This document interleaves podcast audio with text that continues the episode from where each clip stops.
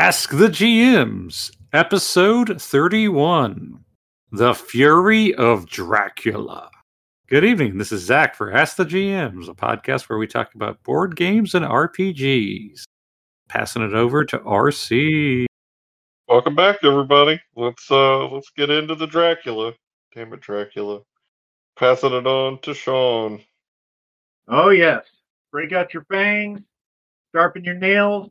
It's Fury of Dracula time. Passing it on to Pat.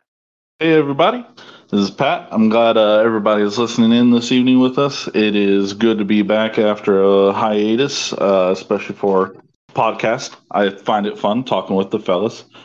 Um, I would like to give a shout out to Cape Fear Games, as always. Thank you for being the home away from home for which we can meet up with one another, play our games, uh, use y'all's services and the the well, um, how do you say, cultivated inventory? I don't know. I'm rambling. Anyways, um, thank y'all for joining us this evening. Zach, would you like to take us into the history of the game? Yes, I will. So Fury of Dracula is a game by Games Workshop originally. It used to be one of their early games. It came with a puzzle board. Uh, it was put on the market because at the time there were almost no horror board games. I believe Arkham Horror was still in its design phase. And uh, it was designed as the follow-up to the novel. It was supposed to be a direct sequel, so you'd see similar characters, in fact, exact characters such as Mina Harker, Doctor Seward, Van Helsing, versus Dracula and his return. This is like the follow-up. This is Dracula two. He's back for revenge. How does everyone kind of feel about like that as a as a concept for a board game? I think it works. Well, I'm not a I'm not too up to date on the lore as uh, maybe some other people. I'm I'm not sure exactly who Mina Harker is. Well, beyond the game, I, I believe it was a love interest of Dracula's. Um, so not having much knowledge of the lore, um, is not necessary to play slash enjoy this game. And, uh, maybe it'll just, um, pique your interest to actually learn more about the story. Yeah. So most of the major novel characters do appear in the board game. Jonathan Harker, which is the, your, your initial lead, uh, was basically the lawyer, the solicitor that goes to Dracula's castle, and Dracula basically gets him to forge some documents, and Dracula basically leaves Transylvania to go to Europe, and basically like, oh man, Jonathan's wife's pretty hot, or technically fiance is pretty hot, and kills her girlfriend, and then Mina gets bitten. That's what she's in the game with a bite on her neck. Lord Godalming and Doctor Seward were basically Mina's best friend's suitors, Lucy, who dies because she gets bit by a vampire. And Van Helsing was the crazy German who knew about vampirism and how to stop it. That's the like thirty-second version of the novel. Yep. And um, another cool thing about this game is um, I like the asymmetrical characters play style. Everybody has a job to do and a different different thing they bring to the team. And um, it is co-op, but also against the The villain. How, how would you say the game style is there, Zach? So it's a one versus all, which is not a not a rare type of board game, but they only come up every every so often. Another game in that similar style is Middle Earth Quest. Uh, there are several more than just that. Just Fury Dracula is personally my favorite of the bunch. Yeah, I don't think it's a super common uh, kind of recipe. Yeah, you usually find more R P G-like board games like that, where basically it's the Dungeon Master-esque character versus the rest of the players. And it's not always like a competitive nature, though it can be, depending on the game. Yeah. Um, Betrayal on House on the Hill. Is uh, the, it is, because often it's one versus all like halfway through the game, but some of those haunts can make multiple uh, traders or whatever. Oh, yeah. And there are even ones where there are no traders, but it's every person for themselves, like the uh, one where you get oh. lifted off by the giant bird. Yeah, you're all making a run for parachutes. I I can't remember if the slime is like that too, where it fills the whole house. And yeah, that's even kind of all for yourself there. And those are more like open competition versions. And then there's also even a few of the haunts that cause it to be the um, there is no betrayal. It's just there's something going on. You have to get so many omens and things like that. So it's not totally like Fury, but it's a similar premise in many of the haunts. Yeah, moving on to the, the history of the game in terms of following up on it. Uh, there have been four editions. Uh, the third and fourth are almost the same, but I'll tackle them at once. The first edition was like, you know, the first concept. Uh, the board was very unique. It had a puzzle board where you'd put the puzzle together and it would make the board. Uh, the gameplay compared to later editions, pretty basic. There were only four total players, three hunters and one Dracula. Mina wasn't added until the second edition. I've heard in theory that the first edition had like a, a mini expansion, but it was hard to get. And then the rest of the gameplay is kind of the same. Basically, Dracula has hidden movement, and he's trying to hide across Europe and either hide vampires or escape the clutches of the hunters as they're trying to hunt him down and kill him. And then They, the hunters get to move, gather items, and plan, and Dracula has to either be wily or bounce around. Uh, the second edition added the fact that there's a Dracula deck of cards reflecting each location, so the Dracula player can't like lie or cheat. He has only one card for every location in the game. The third edition just made the game a little more streamlined and guaranteed an ending. Once you get into the third week, so after the twenty-first turn, Dracula just slowly racks up points and wins the game. Uh, the difference between the third and the fourth edition is the cards are bigger, and the models are like like a millimeter bigger. The only reason why there is even like a fourth edition is uh, Fantasy Flight Games did make Fury of Dracula third edition, and then Games Workshop dropped a license with them, and then WizKids made the fourth edition. And there's a whole big hull- hullabapoo like why that happened. It was pretty much X-Wing was making more money than Warhammer, and Games Workshop's like, what the hell, guys? Like, we licensed through you, and now you're making a game that sells more than our main game, forty K. And Fantasy Flight was like, deal with it. So I'd like to speak on something there, Zach.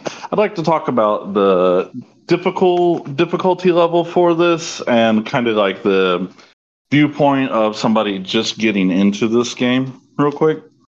Go for it. Um, So as far as difficulty levels, as far as actions in the game is very simple. It's, um, if my memory serves correct, is you do like w- either one or two actions a turn. And, yeah. you know, it's like, go ahead. The hunters all get a day action in turn order. The turn order doesn't matter. And then they all get a night action.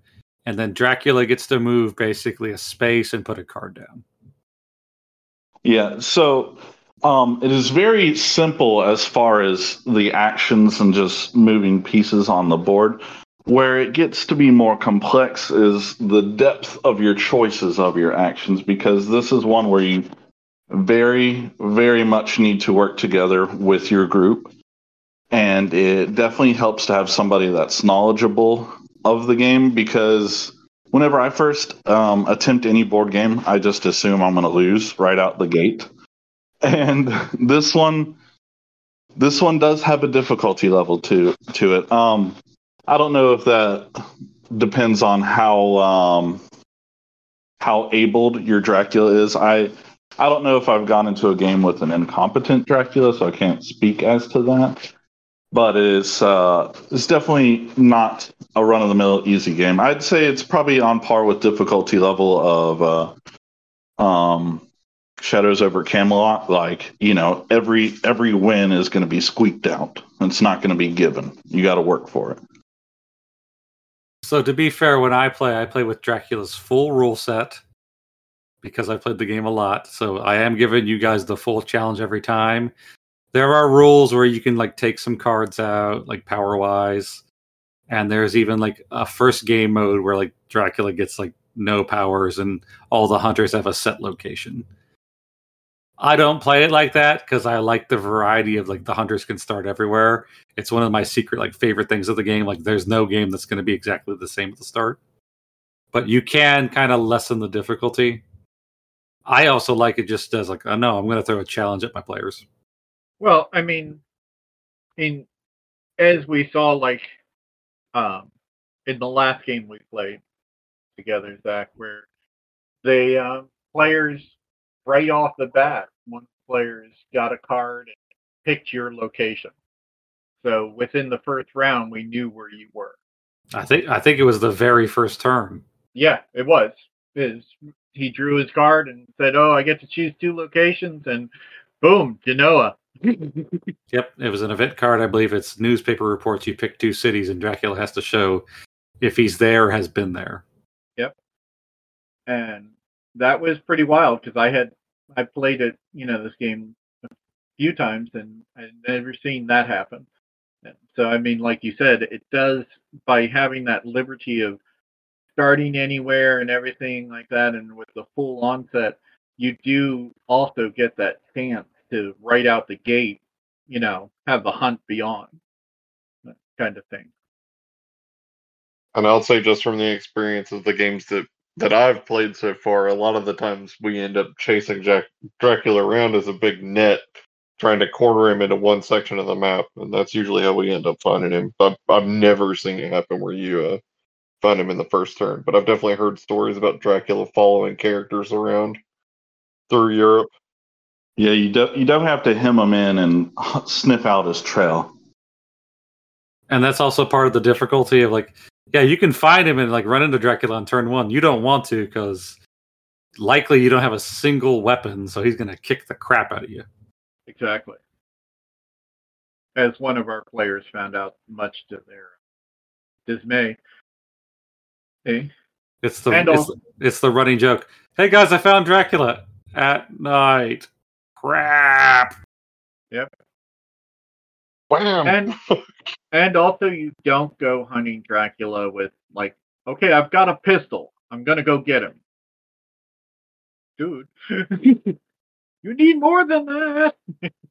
Yeah, you need to go out of, like, Ash Williams. Here's my gun and my other gun and my chainsaw fist.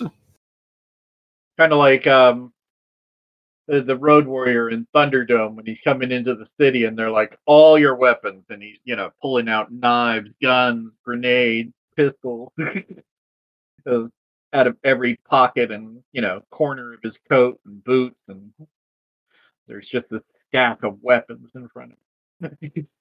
So, so Zach, for those those people that haven't played before, um, I know it seems kind of obvious, like logistically, hey, don't run into a vampire at night. But what does that mean in game terms? Like, what what do, what boons does he get at night versus the day? So, Dracula and any vampires you guys find have a fight deck. Basically, at the start of combat, I get to shuffle and draw five cards. Combat kind of has like a rock, paper, scissors nature to it of, of both sides will play a card face down, meaning the player and the Dracula player. And once the cards are flipped face up, if the hunter card, the hero card, has a symbol and it matches the Dracula's symbol on his card, the vampire card's canceled. At night, all the vampire cards get like a bonus ability. So like an example would be claws. Says normally do, do two damage, but at night do like two damage and then do another two damage. So four. And most players in the game have less than ten H P. Except for Dracula.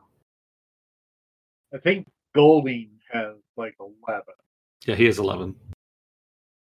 Yeah, everybody else is pretty much what you would expect from characters of their age and time period. Victorian European, yeah. A little bit less because he's an old man. Yeah, like in terms of like actual age, like Van Van Helsing is like ninety-seven. Jesus. He's ancient. Because I think he was in his late eighties, early nineties at the onset of the novel. Yeah, and this is the follow-up too, so this is years later. Interesting little historical fact to throw in there. Um, the the library in Ireland that, um, that Stoker used to research the story for Dracula, um, they actually have all the actual books that he used to research. They were doing an inventory of antique books, and they found all the cards inside the books that he had checked out, you know, to and cites his research material. So, so when you go cool. to that, that library, you can actually go take a look at, and they even have, I think, you can make white glove appointments where you go in, they give you the white cloth gloves to turn the pages with and stuff, and actually look through the book that he actually was looking at when he wrote it. Like Carmilla and a couple other ones, yeah.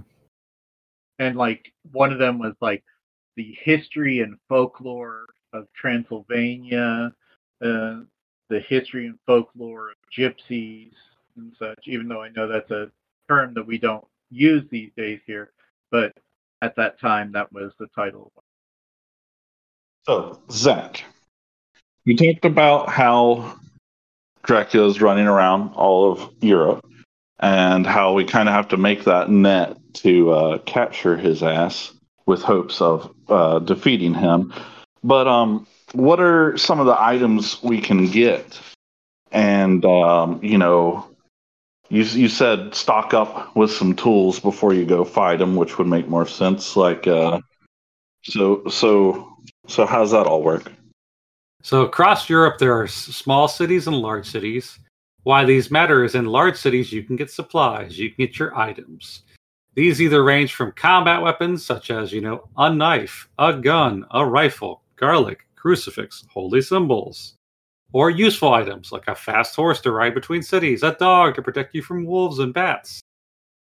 So the hunters want to regularly draw cards. The problem is you, when you get supplies, if all but one of the characters only gets one card, and then most players can only hold three of the cards. So you have to be very choosy in what you pick. So often it's finding times to get the equipment, and that becomes the rub. In the game, the hunters can only move during daylight. They can either choose to move by sea, but trade off moving at night, but you get to move the most distance. You can move by train, but you have to have a train ticket and still move pretty far. Or you can simply walk between cities, which is the slowest. But it's also at the speed at which Dracula travels. So um, if you get... I, I was going to say, I know this is out there, but uh, you mentioned a dog. Can you, as Dracula, kill my dog? No, I cannot kill the dog. Oh, thank God. All right. I was about to go John Wick. So the players have to make an interesting choice. Do we draw stuff during the day, but Dracula might be getting away from you? Or you do it at night, and the problem when you do it at night is there's an event deck, and the event deck at night is drawn from the bottom, and all the Dracula cards go to Dracula. So it, it makes a lot of give and take in the game.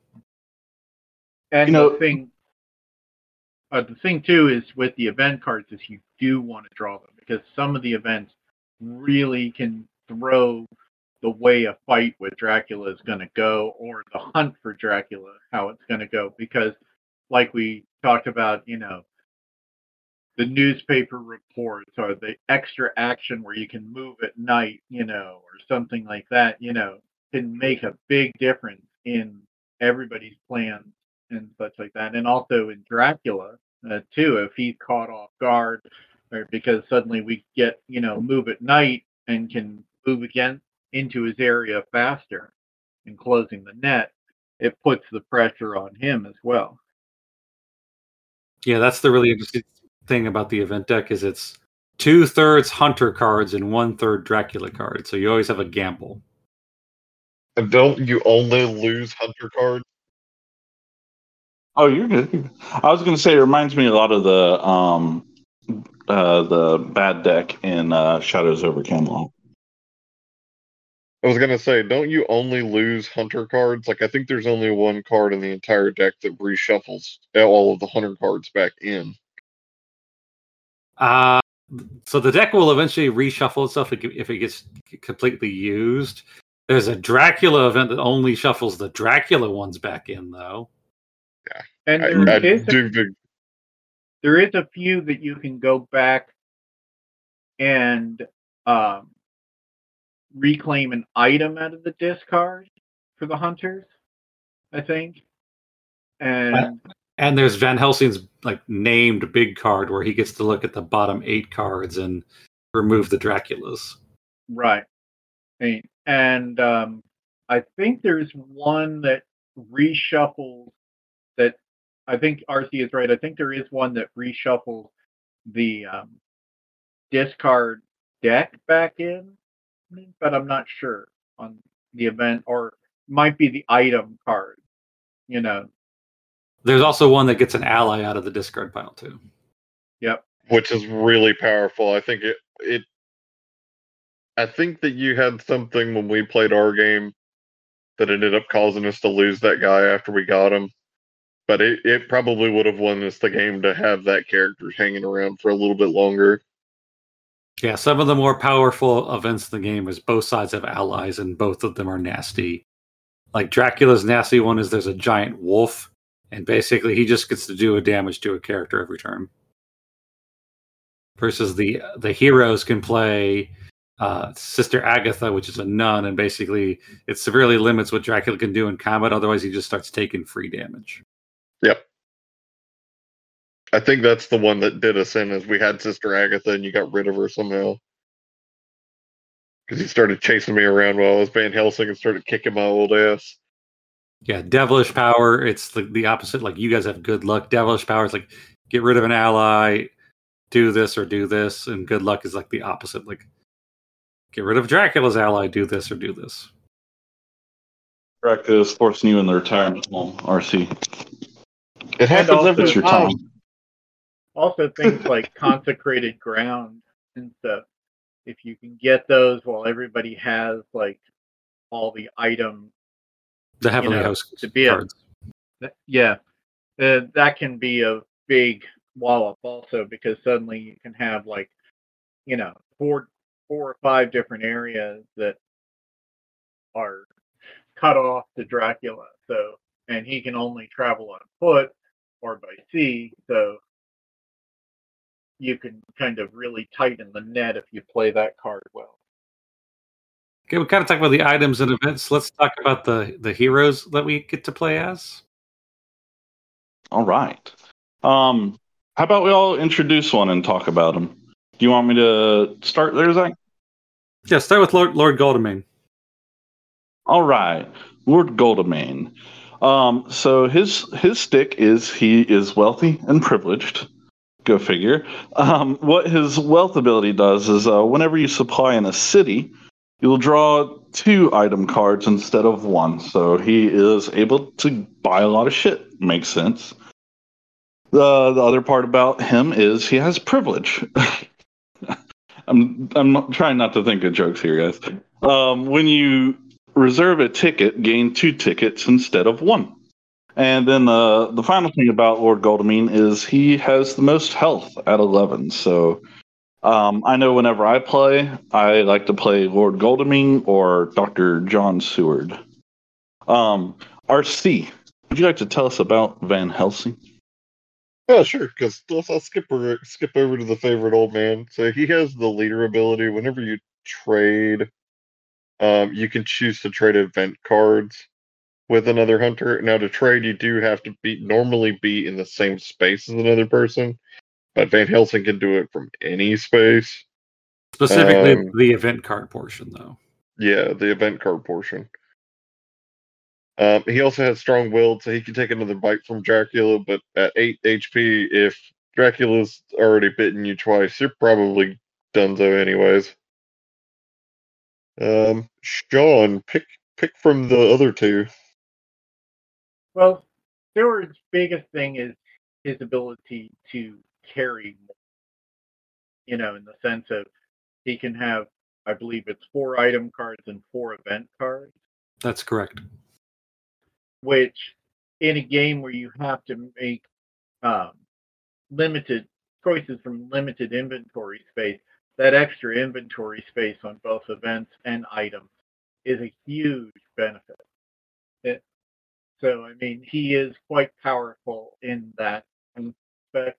Also, I believe he has the, um, what is it, the recordings, because he's supposedly technically technology savvy compared to the other characters.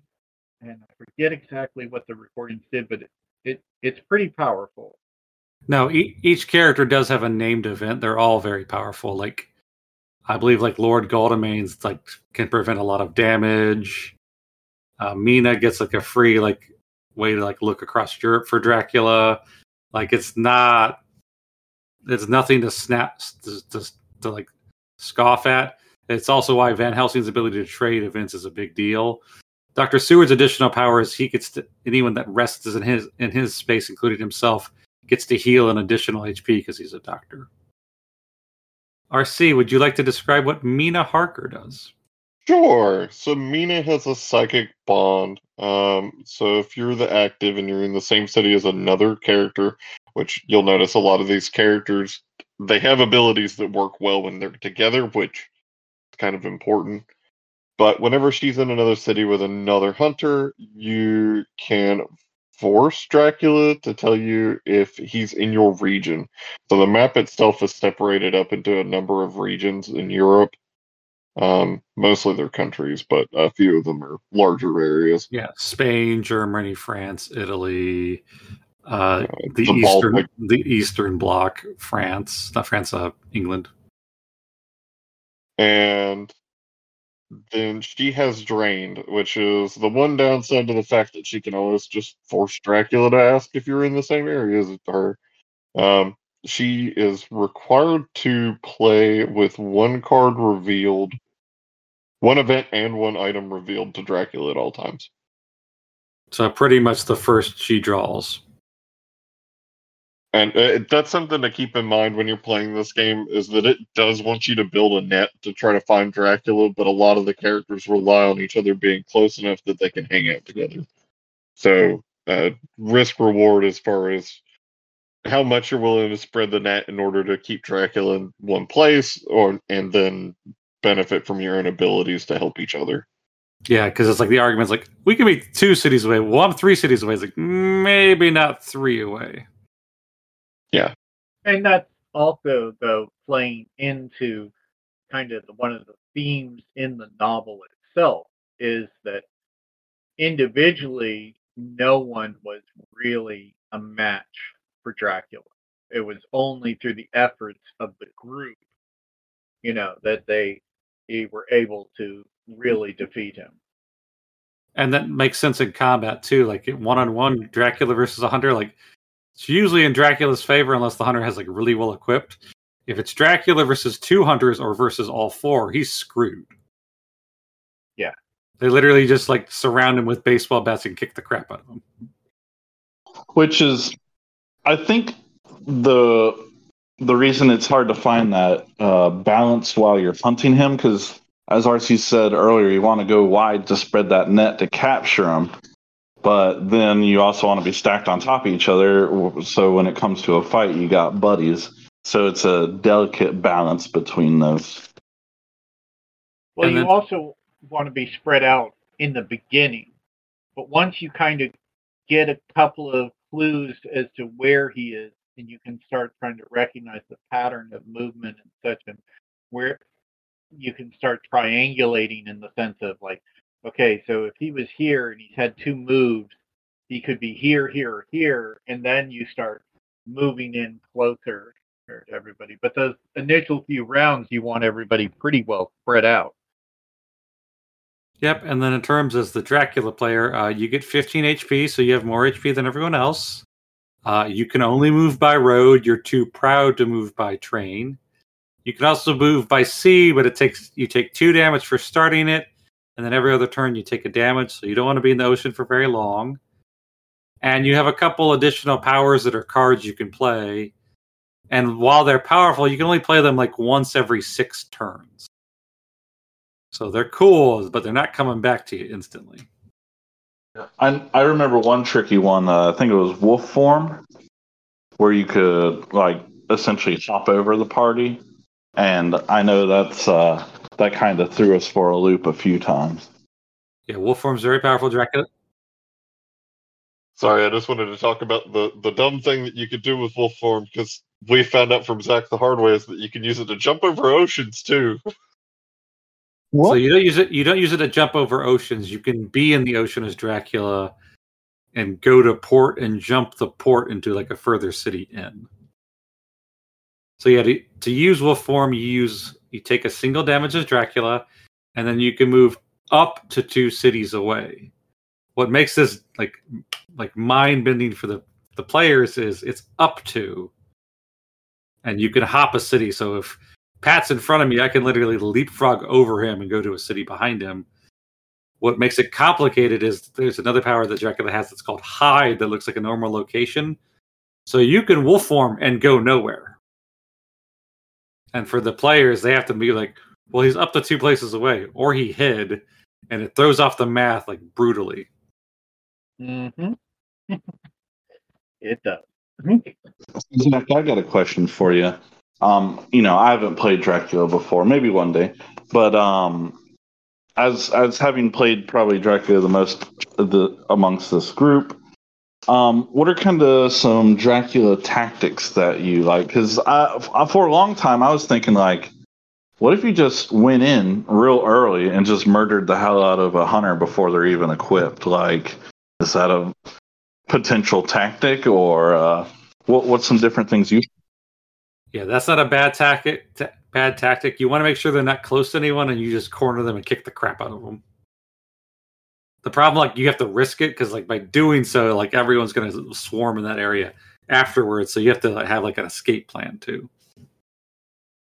Yeah, because the Dracula that runs all the time does not seem like the most fun Dracula to fight against. Like, oh, it's hide and go seek the game. Yeah, I, I like hiding a little bit, but I do like to get into combat if I can. Uh, one tactic, which is amazing because no one ever looks behind them, is you just follow a hunter because they never turn around. Oh, I'm in the city. Well, Dracula's never been there. Okay, well, I'm moving on to the next city. It's like, okay, Dracula, like, I'm going to that city right now. Thanks for confirming I've never been there. Also, I would say one of your tactics, too, is to look and see who is feeling really self-confident. And, and kind of teach them a lesson about it. And some of it's also goading, just like, you know, draw an event. How bad can it be? It can't be a Dracula event. Like, it's two-thirds Hunter events. Oops, it's a Dracula card. Thanks, guys. Yep. I think it was uh, Lindsay that was like every time she drew from the bottom, it was Dracula. And she was playing Mina, and she just like, I just want a fucking event. I just want one. She had one that was revealed to you. She's like, I need another event. It doesn't even have to be great, just like, you know, something. So, what are everyone's like overall opinions of Fury of Dracula? I enjoy it's a fun game. Of the game. It's definitely one of those games, in my opinion, that if you were like, uh, we can't do like our regular R P G, how about Fury of Dracula? And I'd be like, hell yeah, down for that. For me, it's definitely one of the ones where I play it after like a long time of not having played it, and of course I forget everything, and then, you know, maybe two or three rounds in, it all comes back to me. But uh, every time I play it, I want to play it again shortly afterwards because it's like, okay, okay, I got my head wrapped around it. I'm developing some tactics here towards the end after I've got my ass chewed up by Dracula like once or twice. And, uh, you know, I'm all, I'm always ready to get a second game in. Yeah, it's definitely one of those games to look for at the table just because if it is there and we have the people to do it, the full five, and everybody's willing to commit to the time involved in it, it's definitely worth checking out if you get the chance. Also, thank you for bringing that up, R C. That is one negative of the game. It, it, you always play with the four hunters, so if you have less than five players, some players playing double dirty with double duty with characters. And while not difficult, like part of the advantage the hunters have is the hive mind, like multiple ideas from different people.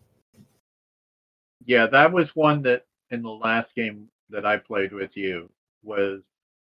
Having to play two characters myself was kind of because the other players had never played before, or that was a little bit on the difficult side because not only do I have to be the only one that's played before, but I'm also trying to track two characters and and help drive the rest of your team. You you had to be y'all's team's Van Helsing, Sean. Oh, I was Van Helsing and Stewart. Yeah, and then as the Dracula player, just like you have to be patient and plan like way ahead, and you have to be like willing to accept like whatever you do is going to fall apart. So pretty much you have to be a game master. Like it's like that's oh yeah, it's like just simulating like planning the game. Yep. Whatever I plan, the players will do the most screwed up version of it. What's that meme of, you know, every party begins as with a picture of the Fellowship of the Ring, and every party ends with, you know, picture of Monty Python running away from the rabbit, you know, run away. Yep, pretty yep. much. Now, I think Fury of Dracula is currently out of print, but if you can find a copy, it's worth playing. I still own my second edition copy, which I definitely spent more than a couple dollars on because it was out of print at the time. But I, I do prefer the third edition. If you can get the fourth edition, get it. Like the bigger deals, like the cards, they're like playing card size. I'm like, okay, so they're just harder to sleeve. Thanks. But they had to make it slightly different than the fourth edition. Sorry, the third edition. Um, what's the price point on a game like this, Zach? Uh, it was fifty or sixty when it originally came out. With COVID and cardboard, that might adjust it. And if it's out of print, it, that like racks up the price by like fifty to one hundred percent. In fact, let's just take a quick gander. To the internet! Now, the price, the price you paid was fifty. You think it was? Uh, it, it meets that price point for you as far as enjoyment? Yeah, you get a lot of good models and a lot of good uh, models to paint, a lot of cool locations. The third edition is two hundred fifty dollars at Walmart. Oh, God. I'm surprised Walmart even put that on their shelf, to be honest. In retrospect, the first edition is sixty-five dollars. That's much more approachable. The fourth edition on eBay is two hundred fifty dollars. So yeah, if you want the third or fourth edition, you're probably spending one hundred, one hundred fifty bucks. Yeah, I don't know about it at that price point uh, where you got, you know, fifty, sixty. I'm there for it. But if I'm spending, you know, one hundred fifty or two hundred something, it better be either Twilight Imperium or Gloomhaven or something of that caliber. So Board Game Geek has it for one hundred twenty-five dollars new. That's not that bad. It's more than I want to pay, but one hundred twenty-five dollars, okay, twice the price. Because there's some games we talked about, like if we go look at uh, Shadows over Camelot, that game's expensive as hell. Or even look at the uh, recently came out, you know, Masters of the Universe game, game that board game that came out. Yes, it has a lot of miniatures, but I mean it's over four hundred dollars new. And well, you know, I mean, I will say Dracula, Fury of Dracula, for me, a price point of one hundred twenty-five, if I had the money to spare, is not out of the range in my opinion, because to me the game has such a huge amount of continuous playability because not no two yeah. games are alike. So looking at Board Game Geek, if you just want very good, so not new, very good, eighty-five. That's reasonable. Yeah, that's reasonable. Yeah. Fury of Dracula, sorry, Shadows of Camelot can run you two hundred dollars now. By the way, as like a different like context of out of print games.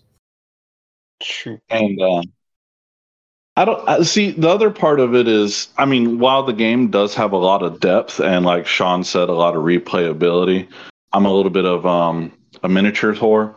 And, you know, what do we have? Five miniatures in this? Yep. Uh, Dracula and one, one of each hunter. And um, I know the, the train tickets were on, like, good card stock. And, you know, all the um, all the pieces and all the cards are all of high quality. So, you know, you're not getting cheated out in that.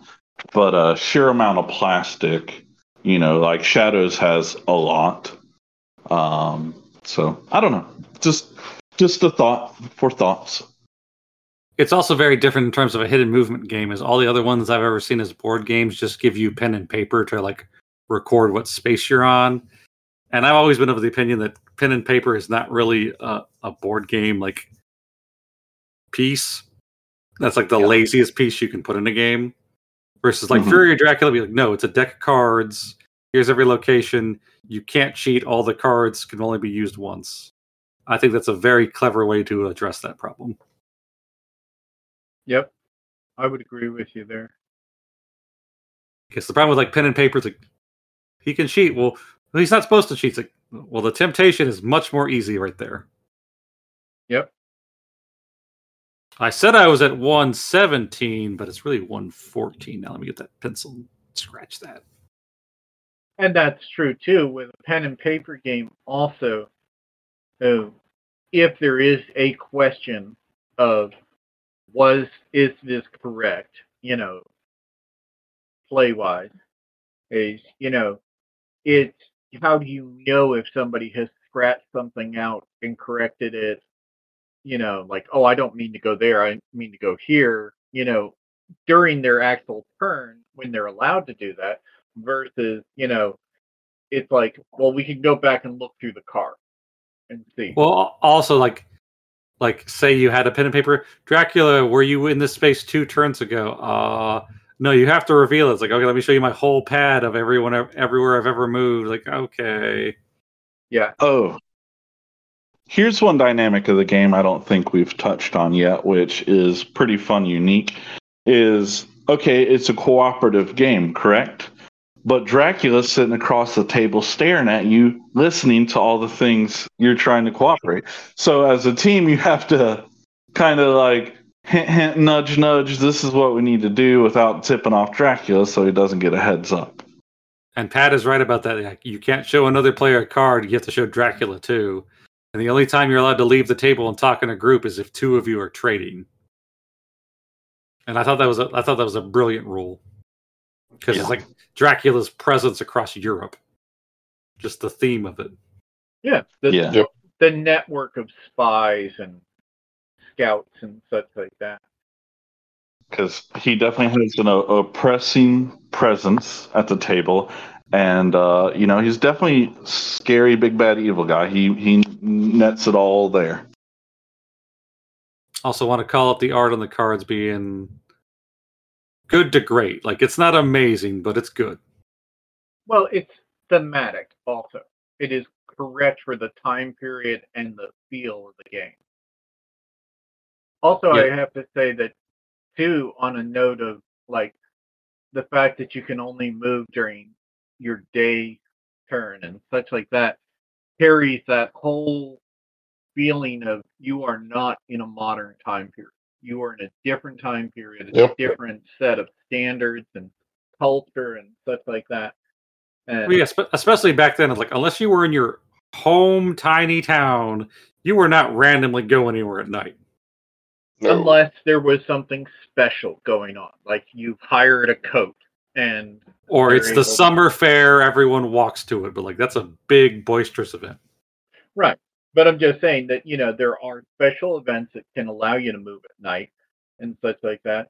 And, but they are just that, special events, you know, that's not a common occurrence in the game, you know, to be able to move at night and such. And as you said, the oppressive feeling and stuff. But when you read the original Dracula book, there's that oppressive feeling of the vampire. And also I like the fact the vampire is... is tough as nails, you know, in the sense of this is not a walkover where it's like you have special powers that make you equal to the monster that you're facing. No, you get, you know, roped off by Dracula separate from the rest of the pack and your ass is toast. I mean, like just look, last game we had, we had our buddy Chris play Godalming. And he only came in with one weapon, so he tried to dodge and run away all the time. Or sorry, escape, not run away. It was the same answer, but yeah. Right. I mean, you can't go up against Dracula uh, and, you know, with just a pistol and maybe some holy bullets or something like that. You have to have, you know, do I have a crucifix? Do I have garlic? Do I have dogs? Do I have, you know... In fact, sometimes, really, honestly... I felt when playing this game that the guns are okay. They're good against a lot of the minions, but against Dracula itself, you have to come in with something more than a gun. I also like the list, like how you listed, like you need a gun, you need garlic, you need dogs, you need these other things. Like, it's like Sean, most people can only hold three things. Yep, that's just yep. it. You have to figure it out what three things are going to be the things that I can do, and also we'll work together to make me be able to face off against Dracula. And be lucky enough to find. That was going to be my other follow-up, like, lucky enough to find, and also you had the time to, like, get them. Like, you weren't burned in that time. Well, like last game, Seward had, you know, I had made sure Seward had the equipment to be able to probably face off on Dracula, where, and try to stay close enough to the other characters. But you got the jump on Chris, and then you were doing things like throwing bats and fog and such like that, hindering our movement and such, so he could never get close to you, even though we knew where you were. But the guy who had the best equipment to probably fight Dracula could never get to him. And that's also part of the risk, is like, it it, it doesn't sound very like, oh, you know, like twenty-one turns. Like, no, that's all you got. After turn twenty-one, you're slowly just losing the game. Yeah. It, you're bleeding after that. Anyone else have some other fi- final thoughts? No. It's a very good game. If you get the opportunity to play it, definitely take it. Just because it is out of print, I mean, you're going to have a hard time finding a copy of it to play anywhere. So if somebody's nice enough to bring it to the table, just give it a shot. Also, it is one of those games that, you know, you go out to somebody's garage sale and they're like, oh yeah, my son went off to college and said to sell off all this stuff, you know, and they've got it there for twenty bucks. I don't care what edition it is, just buy it. You know, because you never know what you're going to run into at Goodwill. You're making some college kids cry when they come home. Yep. And Pat? Um, yeah, I mean, anything, I, I agree with everything that was said. Uh, the, in my brain, I was sitting there thinking, what if they don't come home, Zach? What if they don't come home? Wow. Dracula got him. Yeah, we went dark.